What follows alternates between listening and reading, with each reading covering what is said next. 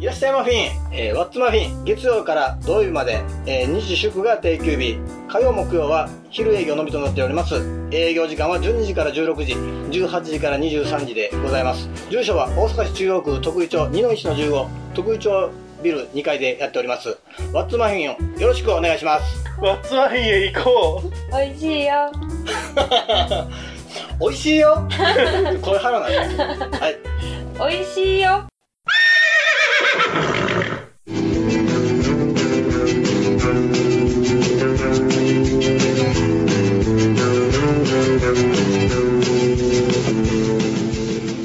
プです。えー、今回は、えー、大喜利クレイジー所属のおかきさんをお呼びいたしました。よろしくお願いします。よろしくお願いします。もう今回、えっ、ー、と、まあ、以前、そばつさんとお話しさせていただいたときに、後ろに言い張ったっていうのは分かってるんですけど。そうです ね。はい。はい、で、まあ、えー、まあちょっとせっかくお話しさせていただくので、まあ本当は、なんていうんですか、G1 クライマックスの話とか、えっ、ー、と、ボードゲームの宝石のきらめきの戦術の話とかしたいんですけど、まあまあ、いろいろね、いろいろ共通点もありますからね。はい。なんですけれども、大喜利の番組なんで、大喜利の話をさせていただこうかなと思いまして。はい。ちょっと、まあ、2年ぐらい、半ぐらいやってきたラジオなんですけど、うん、その、思い出作りというか、まあ、せっかくなんで、えっ、ー、と、今までやってきたことの、まあ、集大成的なもので、まあ、大喜利の冊子を作りたいなと思いまして、うん、で、ね、はい。で、えっ、ー、と、まあ、関西の大喜利の歴史をさ教えてもらおうという、まあ、体で冊子を作ろうと思って、ったので、まあまあ少なくとも僕よりキャリアのあるおかきさんに、まあまあ。いやいや、年月だけなんですが。はい、えっと、話、初めてその話を人に言った時に、まあ大喜利勢の方に声をかけて、こうし、えっ、ー、と、冊子を作りたいと思うんですよ、みたいな話を、ATC 大喜利グランプリが3月にあった時なんですけど、はい、その時に、えー、まあ、ゲルゲさんに、まあ、その話を持ってきて、まあ、インタビューさせていただくかもしれないんで、まあ、よろしくお願いしますみたいな、はいはい、ことを話させてもらったんですけど、まあ、その話をしてる時に、隣に貼ったニロイさんが、同人誌作るって、そばつーさんとゲルゲさんがイチャイチャしてるやつですか？っていう。あの、ありますか？クレイジー BL ではないです。めっちゃ売れない匂いですけどね。はい。なんで、あのーうん、ではなく、まあ、単に字しか書いてない同人誌なんで。はいはいはい、はい。えー、を作ろうという感じで。そしてまあ、うん、えっ、と、僕自身は14年からまあ、結構大喜利会に参加させていただいてて、はい、で、まあ、ちょっと10、はい。まあ、環境が変わってしまって15年末から、まあ、ちょっとなかあまりいけてない状態なんですけど、まあ、ちょっと、えっ、ー、とな長く関西大喜利に、えー、参加されてる方にちょっと今までの、えっ、ー、と、参加し、まあ、ご自身のまあ主観で全然構わないんで、はいはいはい。生大喜利の5大トピックと題しまして、うん、まあ、えっ、ー、と、お、おかきさんの、まあ、記憶に残ってる5つの出来事みたいなものを、えー、うんうん、おかお聞きしたいなと思ってま、思いまして。はい。どうですか？最初の方っていうのは、最、一番最初に参加されったっていうのは何年くらいになるんですかね？えっ、ー、とね、もうちょっと記憶も曖昧なんですけど、おそらく大体10年前ぐらいなんですよ。はい、あ、そうなんですか、はい。はい。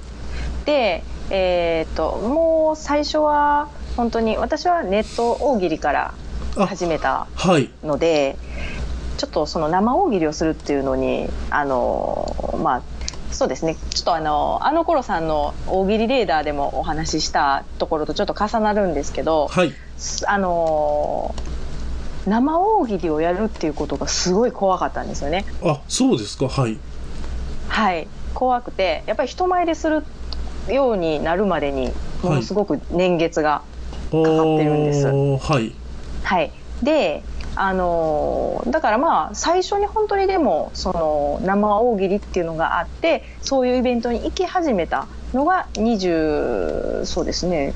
私が多分5ぐらいから多分10年前で合ってると思うんです。っていうともう天王寺杯しかなかったぐらいじゃないですか？そうですね。あ天王寺杯ですね。はいあの公式なその対戦形式の大喜利のイベントっていうのは、はい、おそらく多分その天王寺杯のみで、はい、でそもそもそのオフ会っていうのもなくて、はい、あのその、えー、私がやってたのがミクシーなんですけど、はい、ミクシーの中に、まあ、あるネット大喜利の、えーと、コミュニティの頭脳バっていうのがあるんですけどね、はい、その頭脳バトルの,、はい、あの人たちがじゃあ実際ちょっとあの外に出てライブしてみようよとかまああの、はい、ネット大喜利の人もちょっと生やってみませんかみたいな感じで、はい、オフ会をしてたのが、まあ、フジゲルゲとそばつなんですね。はい。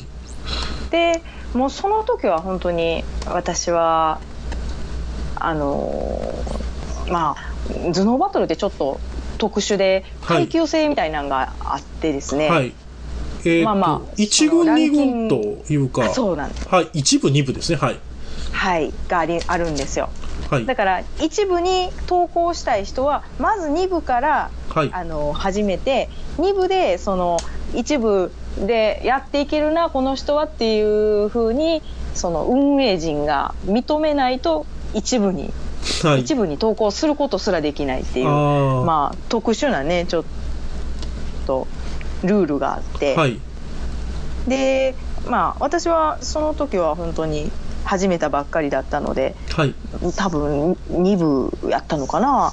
うん、でそのでその運営の人とかその常連人っていうんですかね、はい、とか、まあ、ベスト回答を出してる人たちみたいなに名前が上がってくる人が、はい、あライブやりはんねやみたいなんで見に行ったのがきっかけです。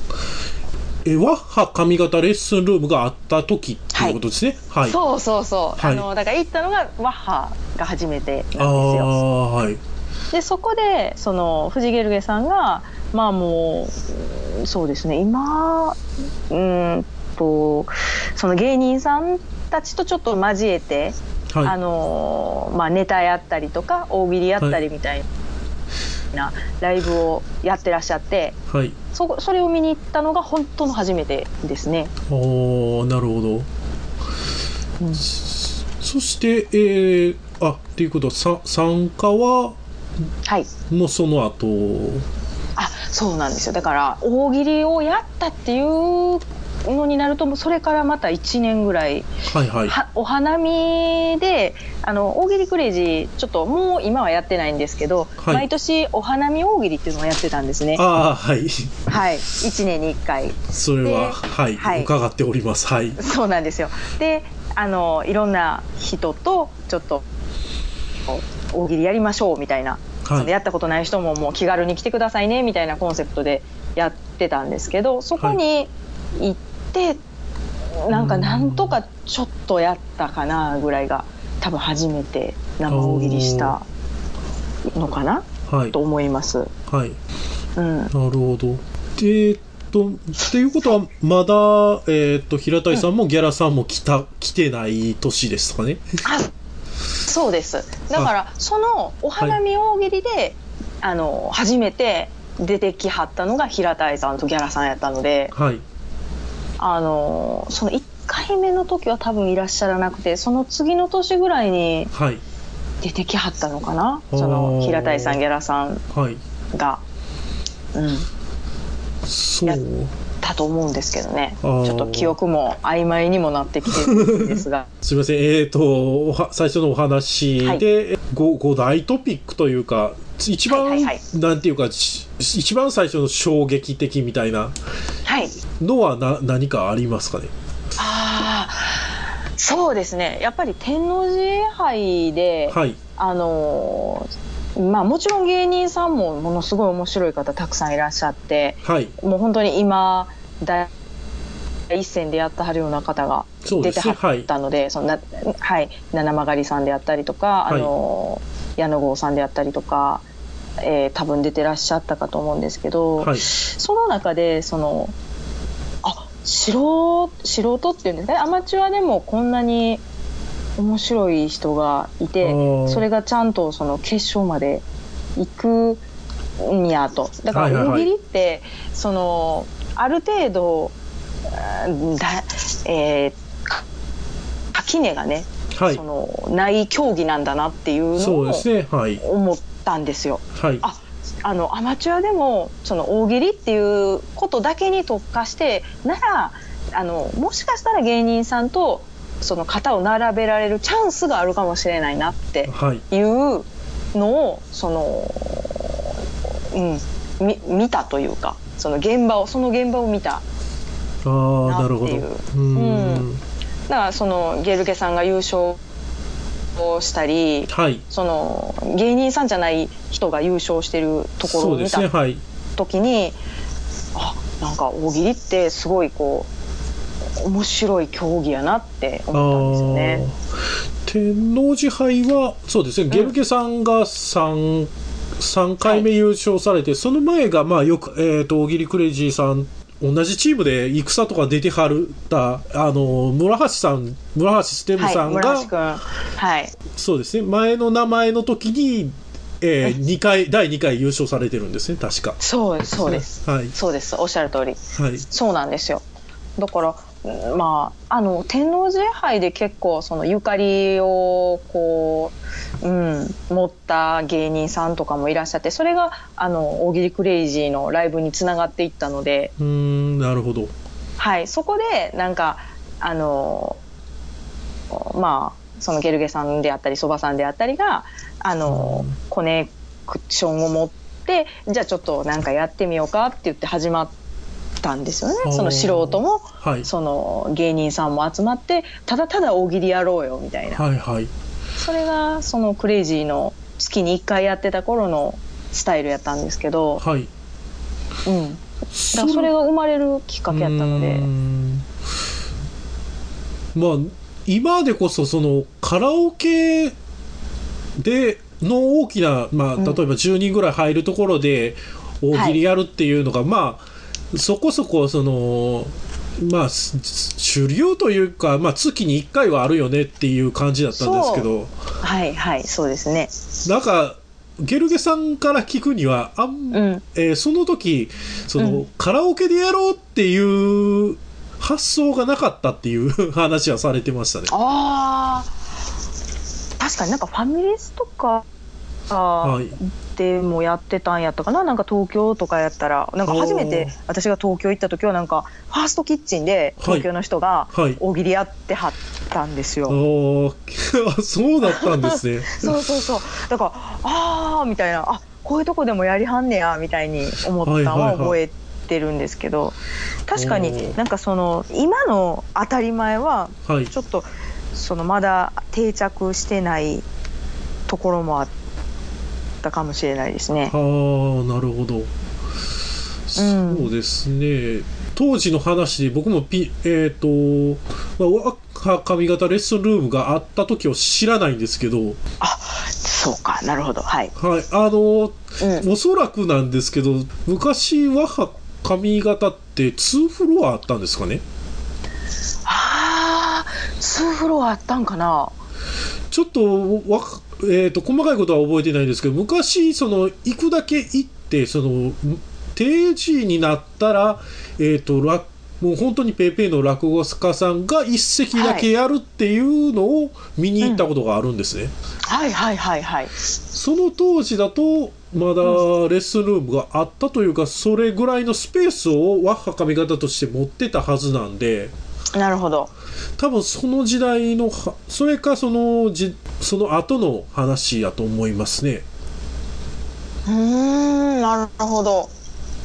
なんか自分が覚えてるのはなんかもうほんまに体育体育館みたいなこうほら、フロアっていうんですか？フローリングの、ああそうですね。ところにあの座布団をいっぱい引いてでちょっとだけ高い台、はい、あのその舞台みたいなところでそうですね、はい、その、うん、大喜利やるやってましたけど、はい、あのなんかスクリーンとかもね、はい、スクリーンえじゃプロジェクターか、はい、プロジェクターとかもむっちゃくちゃ古くて、はい、なんかあの掃除機みたいなこうあの今の,、はい、あのああいうコンパクトなんじゃなくて、はい、めっちゃくちゃでかいやつなんですよ。古い古い。ああれをそう、はい、貸してくださいって言わないとい。けないんですけど、はい、なんか事前にこう言うの忘れてたりしたら、はい、その吉本のスタッフさんとかがめっちゃ怒りながら持ってきはるんですよ。ああなるほど。そうな言っといてもらわへんかったらみたいな感じでめっちゃ重たいのこうガーッて持ってきはって なんかあのようそばさんが「すいません」とかで謝ってたんを覚えていますね。あうん。あアナログなこう 現場やったなっていう。感じで、はい、今のカラオケでそのほらスマホにつないで、はい、あのテレビ画面にそのお題移してってやってるやつの方がよっぽど、うん、いうん、今の恵まれてる環境だなって思いますね。そうですねはい。はい。そんなそんな時時代なんですね。時代 時代ですよ。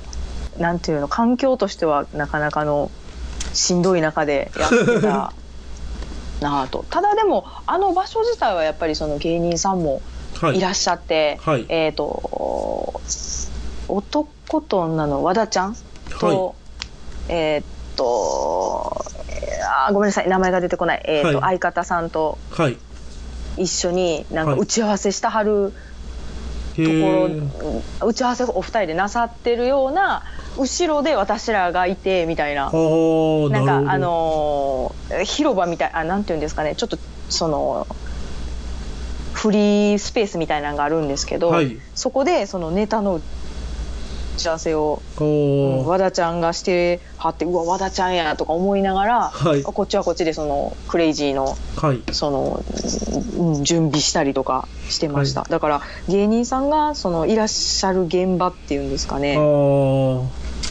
そうですねうん、そこで。なんかそんなところでそのさしてもらってるんやみたいな、うん、あのそのさっき言ったみたいにそのアナログなところはもちろんねあのアナログやなって今その振り返ったら思うんやけど、はい、でもその芸人さんがその当たり前のようにそこを行き来してはるようなこう現場でやらせてもらえるっていうのは、すごいうん、今もうないやろうなとなかなか。そうですね、あの思うんです。その白芸まあまあ白芸ベニスルスとかもあのまあプロのねやってる方のプ、はい、舞台に近いね近いとは言えば近いんですけれど、はい、あのその場に芸人さんがいるというかそうそうそうそう、いらっしゃったりとか。あそう。あとその私らその無料でやらせてもらってたんですけど、はい、そしたらワッハのレッスンルームってまあなんかやってるやろうなみたいな、はい、一般の方がふらっと来られるんですよ。はい、なので、まあ、これも多分もしかしたらゲルゲさんとかそばさんも話してることかもしれないんですけど、はい、ほんまに子供連れのお母さんとか、おじいちゃんおばあちゃんとかが、ふらって一人で来て見ていかはるんですよね。だからその中でその、うん、あの当時の七曲さんとかが、はい、あの子供いる前で、はい、10連アナルビーズ。っていうはいはい、はい、おお母さんがもう青ざめてさーって帰っていったみたいな、はい、そんなエピソードがあったりとか、はいはい、なんかねあのすごいライブ感がね、はい、あったんです。今やったらあのやっぱりその大喜利の人たちすごい優しいのでみんな見に来てくれはるから、はいはいはい、あのねその大喜利の人もおるねんなっていう安心感の中でライブってもうできるんですけど、はい、当時はもう本当にそうじゃなくてなんか全然その初めましての方々が来てくださってたりとか、はい、あのうんその村橋さんとかのファンの方。うん。だから本当に芸人さんのファンとそれアップ総切りに来られてるような、はいあのお客様層プラス、はいはい。本当に初めましてのあの親子とかおじいちゃんとかがいる中でやってたのでなんかもうね、うん、今のちょっとやっぱりお客様とは全然違う、そうですね。うんうん。感じやったんですよね。確かにふなんかふ不老者のおじいちゃんが帰ってきたみたいなそうそうそう。話話は聞いてます。涼みに絶対来はったやんみたいな。もう、はい。ほぼほぼ酔っ払ってるやん。いやでもねそんな方が、はい。あの全然その私らのことなんて絶対知らんやろうに笑ってくれはったらねやっぱりねえ嬉しいんですようね、ーん。こう手応えをやっぱり、えーうん。こう2倍3倍感じるというか、はい。うん、本当にストリートミュージシャンがなんか、うん、全然知らんファンとかそういうお付きがいい日のところでライブやるみたいな感じにちょっと近いのかもしれないなと。ということで言うと、えー寺田町で大喜利クレイジーとして、はいはいはい。えっ、と寺田町のお祭りですかね。はいはいはいと。大トーナメントですかね。大いあ一トーナメントをはい。野外でやったということなんですかね、あえーとね寺田町のライブハウスあおそうなんですか。はい、はい。えあの提供していただきまして、はい。でまあちょっと1トーナメントさせていただいたんです。ああなるほど。はい。それはもう現場でえっ、と回答調達みたいな形になるんですかね？ああのーもちろんその募集も確かしてたと思うんですけど、あはい。その来てくださった方に、はい。あのーいただいてっていうのと多分ちょっと混ぜたんやったかな、うーん。えーごめんなさい。ちょっと記憶がうん。曖昧になってるので違うこと言ってるかもしれないんですけど、うん。ただあの来てくださった方本当にだからその寺田町のあのイベントでフラッと立ち寄ってくださった方にあの紙渡して書いてくださいって言ってうん。やらせてもらったのもあるのではい。でまたそういうのが面白いんですよね。そのフラッと来はった方の,、はいはい。あの回答とかがすごい面白くて。うん、あのあれもすごい新鮮でしたね。ああなるほど。そのそう大喜利の聞き方ってやっぱりあのもちろんずっとやったはるからこそのはい。そのうんあれがあるじゃないですか。こうこういうワードは強いとか。はいはいはい。あるじゃないですか。はい。で1トーナメントってどうしてもちょっとそういうところが毛が強くなるはいので、はい。あのお題がわからん分ね。ああなるほど。そう。やけどなんかそのそういうのを全くこうあのフラットな状態で出してくれはった回答が、うん。ふって上上がったりするんですよ。ああなるほどそう。あれがねあのあ面白いなと。あのその天王寺カップでも感じあの天神杯でも感じたことなんですけどはい。あのそのプロの人とそのアマチュアの人の垣根がねなくなる瞬間みたいなのがはい。あるんですよ。そので大喜利をその長いことやってるかそうじゃないかっていうのもあのあん。まり関係なくなる瞬間みたいな。まあ、はい特にはい。い1トーナメントがちょっとそういうあのそうですねはい。ねそういう風に作ってるとこもあるんですけど、はい。うんなんかねそういうのが面白くて、はい。ま、混ざ混ざる感じがね、はい。あのうん面白いはい。んです、すいません面白いしか言ってないです。ええライブならではって感じで。はいそしてえーっとまあ競競技っぽい競技をされ競技大喜利みたいなことをまあ本格的に参加されたのはえーっとどれぐらいですか？まずそのおかきさんがおっしゃっ私がですね、はい。まだ確か。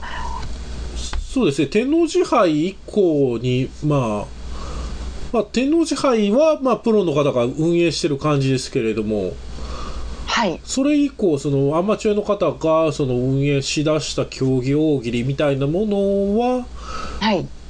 えっ、とどれぐらいからあされてました？そうですね。あの、多分一番最初に出たのは天王寺杯なんですよ。もはいうほんまに終わりかけの時に一回出たのと、はいあと多分それと近しいところで鴨川杯にはい出てますね。はい鴨川杯の、えー、1回2、2回目ぐらいかな。はいからあの出させてもらってると思います。あーまだえっ、と京都でやってた時代ですね京都市内あそうです、はいそうです。鴨川本当に鴨川の近くでうやったはたあの丸太町のはい最寄りの時にはい出てましたね。ああなるほどはい。そして何かそそれ以降で、まあお記憶に残ってる大会とかはありますかね？どどうしどうですか？えーっとその自分が出た大会の中で特に印象深いということですか？そうですねはいうん、そうですね。